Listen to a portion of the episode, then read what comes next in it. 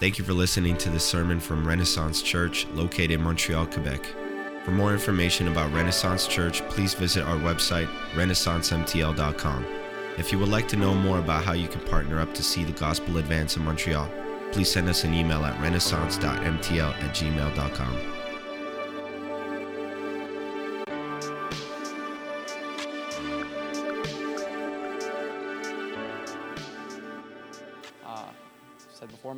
David. If I don't know you, I'd love to get to know you. Uh, one of the elders here at Renaissance. Uh, and this morning, as has been mentioned now a few times, uh, we start our Advent series. So, sorry, I'll hold this a little bit closer. Um, we start our Advent series, so we're taking a brief break from the book of Matthew for this month, focusing on Advent.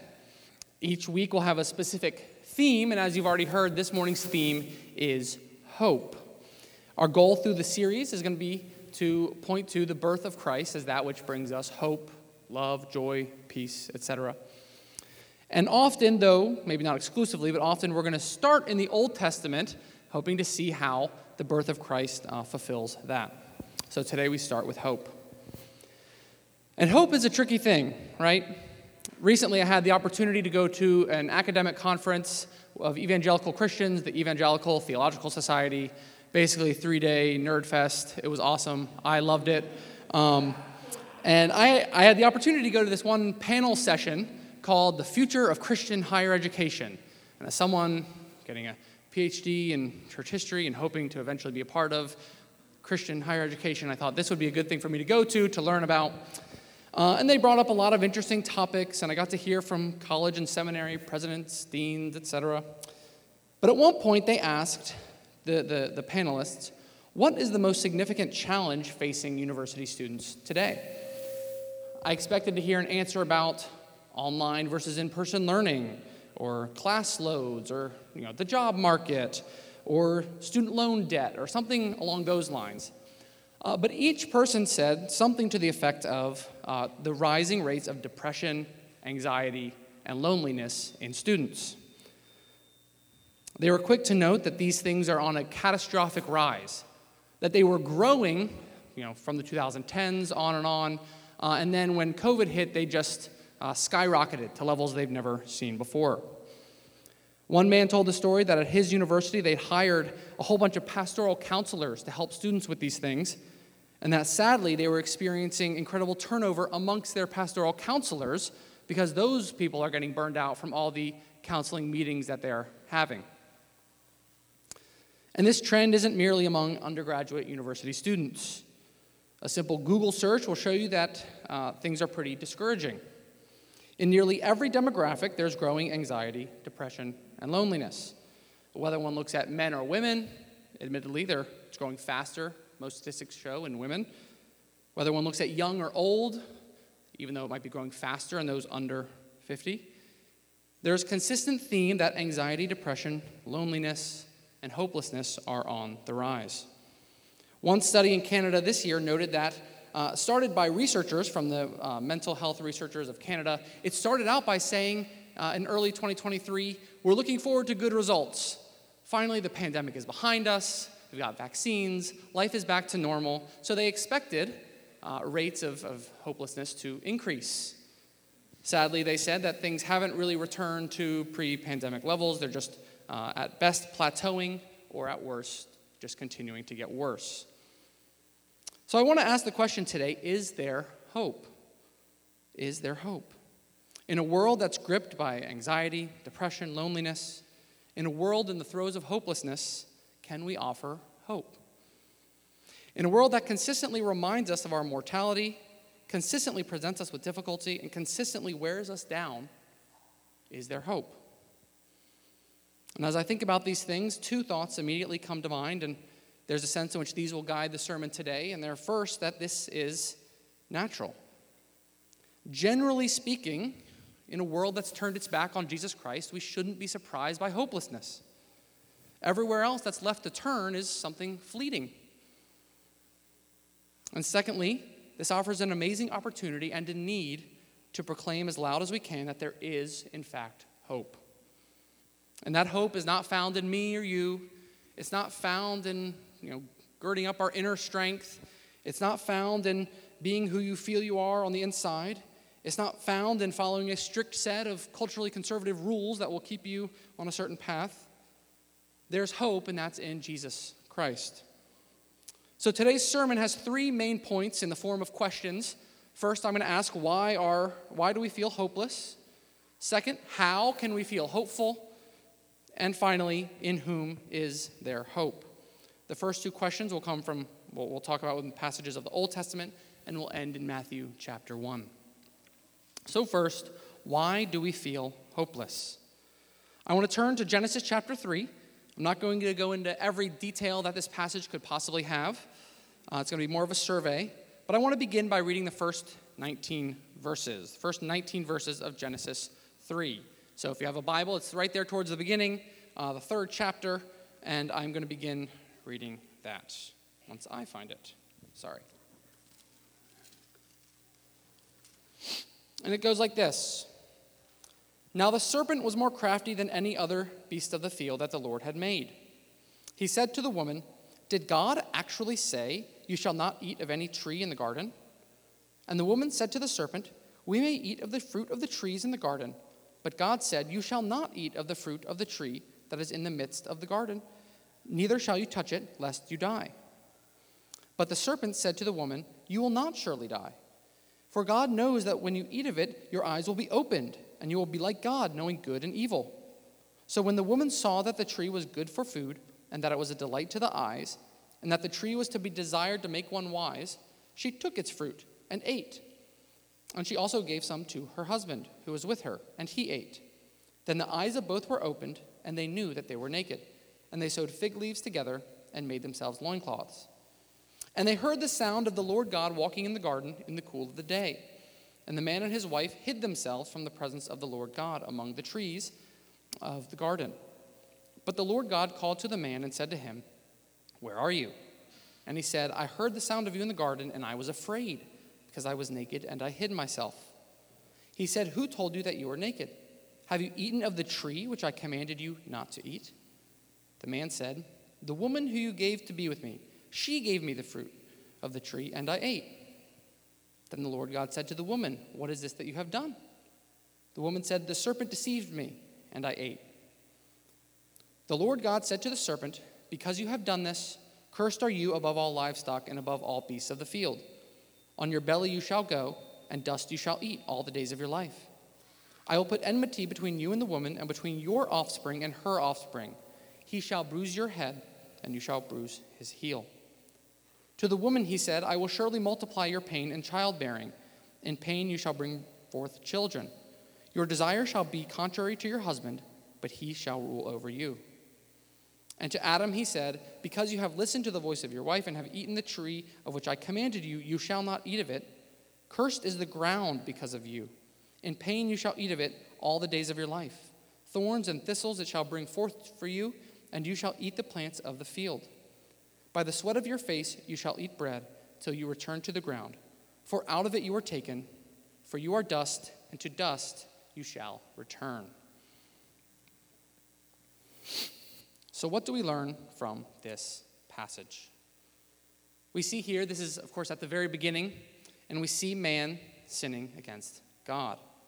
There's harmony between God and man in this, uh, prior to this, and it's broken by sin. There are no heroes in this story.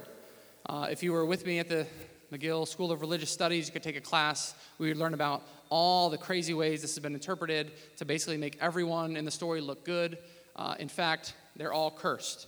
Uh, so Adam's not good, Eve's not good, the serpent's not good. Uh, they all have blame, and they all get a curse. God asks Adam what happened, and he blames his wife. God asks Eve what happens, and she blames the serpent. They are all held responsible for disobeying God. But I ask, why would this alone, this event at the very beginning, bring hopelessness? Well, Paul tells us in Romans 5 that in Adam we share in this curse. Romans 5:12 says, "Therefore just as sin came into the world through one man, and death through sin, and so death spread to all men because all sinned." And this is where we find the root of hopelessness. This root has grown fully into a big, massive tree, We live in a world beset by sin. We see in the curses that the ground is cursed. We see that there's going to be interpersonal conflict, right? There will be uh, conflicting desires. And of course, we see that alongside individual sinfulness. We're sinners and we live in a world full of sinners. The world is broken, and if the story ended here, there'd be hopelessness. Now, you might be thinking that's great for them, but again, does this have consequences beyond just early in Genesis? Does human be- do human beings ever get their act together, right? How has this death spread to all men? So let's jump ahead just a little bit. I'm not going to read all of these passages, but if we go through the Old Testament, we see God's people continuing in this path, right? Adam and Eve's children, Cain and Abel, Cain kills his brother. Only a few chapters later, Genesis 6, God sums up his creation by saying, The wickedness of man is great on the earth. Every intention of the thoughts of his heart are only evil continually. So they're wiped out in the flood, and only Noah and his family remains. If we jump ahead, I know this is way ahead, but if we jump ahead to Exodus, right? God miraculously delivers his people out from Egypt. He shows them signs and wonders. And it only takes a little bit for them to worship a golden calf. In Exodus 32, it says this It says, When the people saw that Moses delayed in coming down from the mountain, the people gathered themselves together to Aaron and said to him, Up, make us gods who shall go before us. As for this Moses, the man who brought us up out of the land of Egypt, we do not know what has become of him. So Aaron said to them, Take off the rings of gold that are in the ears of your wives, your sons, and your daughters, and bring them to me. So all the people took off the rings of gold that were in their ears and brought them to Aaron. And he received the gold from their hand and fashioned it with a graving tool and made a golden calf. And they said, These are your gods, O Israel, who brought you up out of the land of Egypt. Now, these were not people who had never heard of God, right? They weren't people who knew nothing of Him. No, rather, they were those who had seen His miraculous work and yet worshiped this golden calf. We could go forward into the time of the judges, right? Later, we see God's people. They go into the land that God has promised them, right? God's promised them this land. They're there. Things should be good. But the final verse of the book of Judges sums up that book well. It says, In those days there was no king in Israel.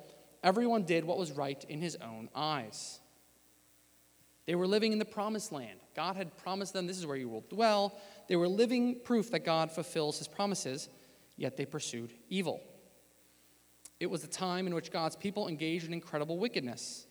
And that wickedness didn't stop when they got a king, right? It says they didn't have a king. Well, if you read through the first and second Kings, I know it's a lot, but if you read through it, you'll see many, many times so and so was the king, and he did what was evil in the eyes of the Lord. It's a refrain throughout those books until eventually God's people are taken into exile. They're taken out of the promised land. In Romans, Paul tells us that in Adam we have all become children of disobedience. It's in our nature. All have sinned and fallen short of the glory of God. This pattern from the Old Testament, it's still alive today. To be right with God, we must be righteous. And none of us, right, would stand before the Almighty Creator saying that we are. Even if we're trying to be a good person, can we really stand before an almighty, holy God? Are there enough rules we can keep to earn his favor? Is there any goodness that we can do that will turn our hearts away from wanting sin? So I started by saying, why do we feel hopeless?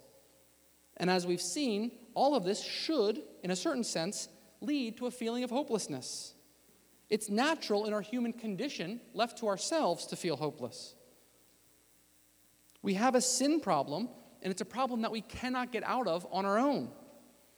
We are separated from our Creator, we're transgressors against God, and that feeling of separation from what we're supposed to be, it's the feeling of the human condition. We were made for fellowship with the Almighty, and through sin, continual sin, sin that if we're honest, we just can't stop doing, through that we forfeited this fellowship. So, why do we feel helpless? Because left to ourselves, that's how really we should feel.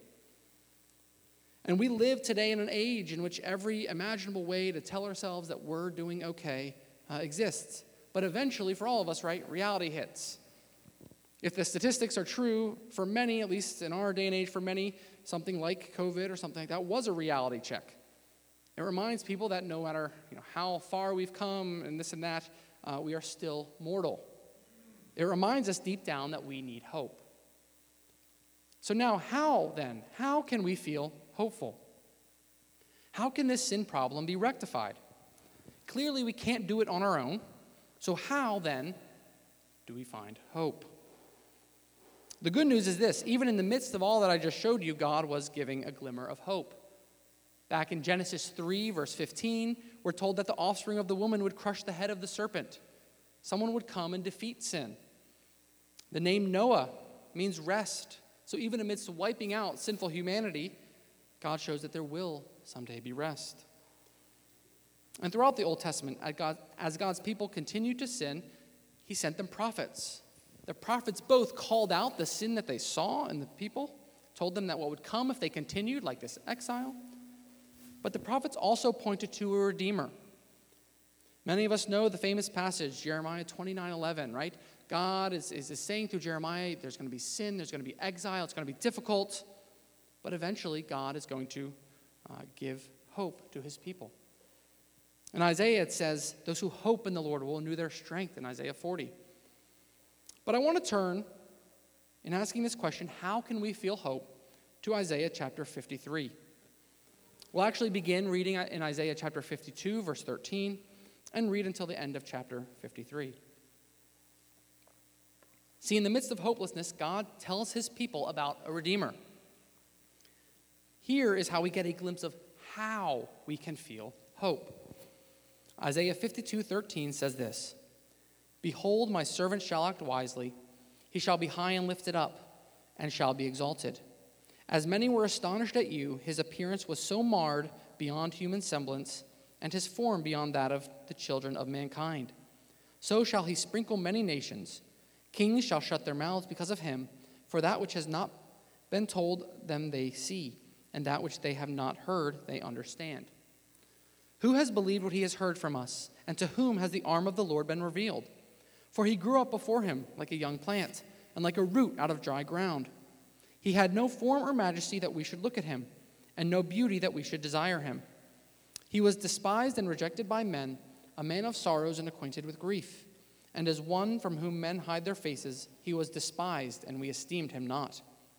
Surely he has borne our griefs and carried our sorrows, yet we esteemed him stricken, smitten by God, and afflicted. But he was pierced for our transgressions, he was crushed for our iniquities. Upon him was the chastisement that brought us peace, and with his wounds we are healed. All we like sheep have gone astray. We have turned everyone to his own way, and the Lord has laid on him the iniquity of us all. He was oppressed and he was afflicted, yet he opened not his mouth. Like a lamb that is led to the slaughter, and like a sheep that before its shearers is silent, so he opened not his mouth. By oppression and judgment he was taken away. And as for the, his generation, who considered that he was cut off out of the land of the living, living, stricken for the transgression of my people? And they made his grave with the wicked and with a rich man in his death, although he had done no violence and there was no deceit in his mouth. Yet it was the will of the Lord to crush him. He has put him to grief. When his soul makes an offering for guilt, he shall see his offspring, he shall prolong his days. The, will of the Lord shall prosper in his hand. Out of the anguish of his soul he shall see and be satisfied. By his knowledge shall the righteous one, be my servant, make many to be accounted righteous, and he shall bear their iniquities. Therefore, I will divide him a portion with the many, and he shall divide the spoil with the strong, because he poured out his soul to death and was numbered with the transgressors. Yet he bore the sin of many and makes intercession for the transgressors. So, what do we see here? There should be little doubt, especially if we know the story of Jesus' life, that this is what this is talking about. We know Jesus was despised and rejected by men. We know that outwardly he had no form or majesty that we should look at him. We know that he was oppressed and afflicted. We know that when he was beaten and crucified, like a lamb led to the slaughter, he opened not his mouth. These verses tell us the story of Jesus' death. And if you're bored this afternoon, I highly recommend rereading this and thinking on it uh, longer than we have time to right now. But verse 6 in chapter 53 highlights something important It says, All we like sheep have gone astray. We have turned everyone to his own way, and the Lord has laid on him the iniquity of us all. Here we see it stated plainly. We should all be hopeless. We've all turned away. You've turned away, I've turned away. There's no one who hasn't. So, how can we be right with God? If our iniquities are laid on ourselves, what then are we to do? But God has laid them on this prophesied servant, Jesus. In verse 11, it tells us that the servant shall make many to be accounted righteous. He shall bear their iniquities. And that, friends, is how we can have hope. We can have hope that despite our sin, despite our circumstances, despite our difficulties, we can be accounted righteous because our iniquities have been laid on someone else. Because let's face it, we aren't righteous. But when one bears our sin in our place, then we can be right with God. The point to highlight here is that in the midst of this hopelessness, God, through the prophet Isaiah, promised that one will come who will be pierced for our transgressions, who will be crushed for our iniquities. Through this one, we can be accounted righteous because upon him was the chastisement that brought us peace. That's how we have hope. So we've seen then why we feel hopeless because there's a sin problem. We're disconnected from the Creator. And no matter how hard we try, we cannot close this gap, this separation. Yet, in the midst of such hopelessness, the Lord has announced that a Redeemer will come. How can we be saved? How can we feel hope? It's through someone taking our place, someone who will come and be pierced for our transgressions and crushed for our iniquities. So then, one question remains Who is this person, right? And when are they coming? In whom can we find hope? Where is the Redeemer? Let's then turn to Matthew chapter 1, and we're going to look at verses 18 through 21. They say this Now, the birth of Jesus Christ took place in this way. When his mother Mary had been betrothed to Joseph before they came together, she was found to be with child from the Holy Spirit. And her husband Joseph, being a just man and unwilling to put her to shame, resolved to divorce her quietly. But as he considered these things, behold, an angel of the Lord appeared to him in a dream, saying, Joseph, son of David, do not fear to take Mary as your wife, for that which is conceived in her is from the Holy Spirit. She will bear a son, and you shall call his name Jesus, for he will save his people from their sins. For he will save his people from their sins. This child, announced to the Virgin Mary, conceived of the Holy Spirit, born in a manger, this child would save his people from their sins. And again, I won't go into every detail of this passage or even the various prophecies fulfilled in it. There are three more Advent sermons, after all, this month. But I do want us to gaze at these verses for a moment because this, this is what we anticipate during the Advent, Advent season. In the period between the end of the Old Testament and these words is approximately 400 years. The prophet Amos predicted that there would be a famine of hearing from the Lord. Amos 8:11 says, "Behold, the days are coming, declares the Lord, when I will send a famine on the land, not a famine of bread nor a thirst for water, but of hearing the words of the Lord." This announcement to Mary broke that famine. Just as God had said a redeemer would come, this is the one in whom we can have hope. Just as God had said, he would come. The birth of Jesus Christ is only good news, though, for those who recognize their need for a Savior. If you think you're good, what need is there for Jesus? God prophesied about this Redeemer, sent the Redeemer, because human beings had turned their back on Him. Our greatest need, then, is to be saved from sin, and God provided for that need. The story of Christmas and the story of Easter are intimately connected. The one who was pierced for our transgressions, crushed for our iniquities on Good Friday, is the one who came to earth, born of the Virgin in Bethlehem, to save his people from their sins. So, this Advent season, then, hope in that. Have hope because your greatest need has been met. God has provided for you. He has provided for you a way to be right with Him. And that should bring us hope. It should bring us peace and love and joy, as we'll talk about. So I want to ask today then, what does it look like to live with this hope? Is this just being optimistic? Is this like some sort of karma, like, all right, I'll put good out there and maybe it'll come back to me? That'd be nice.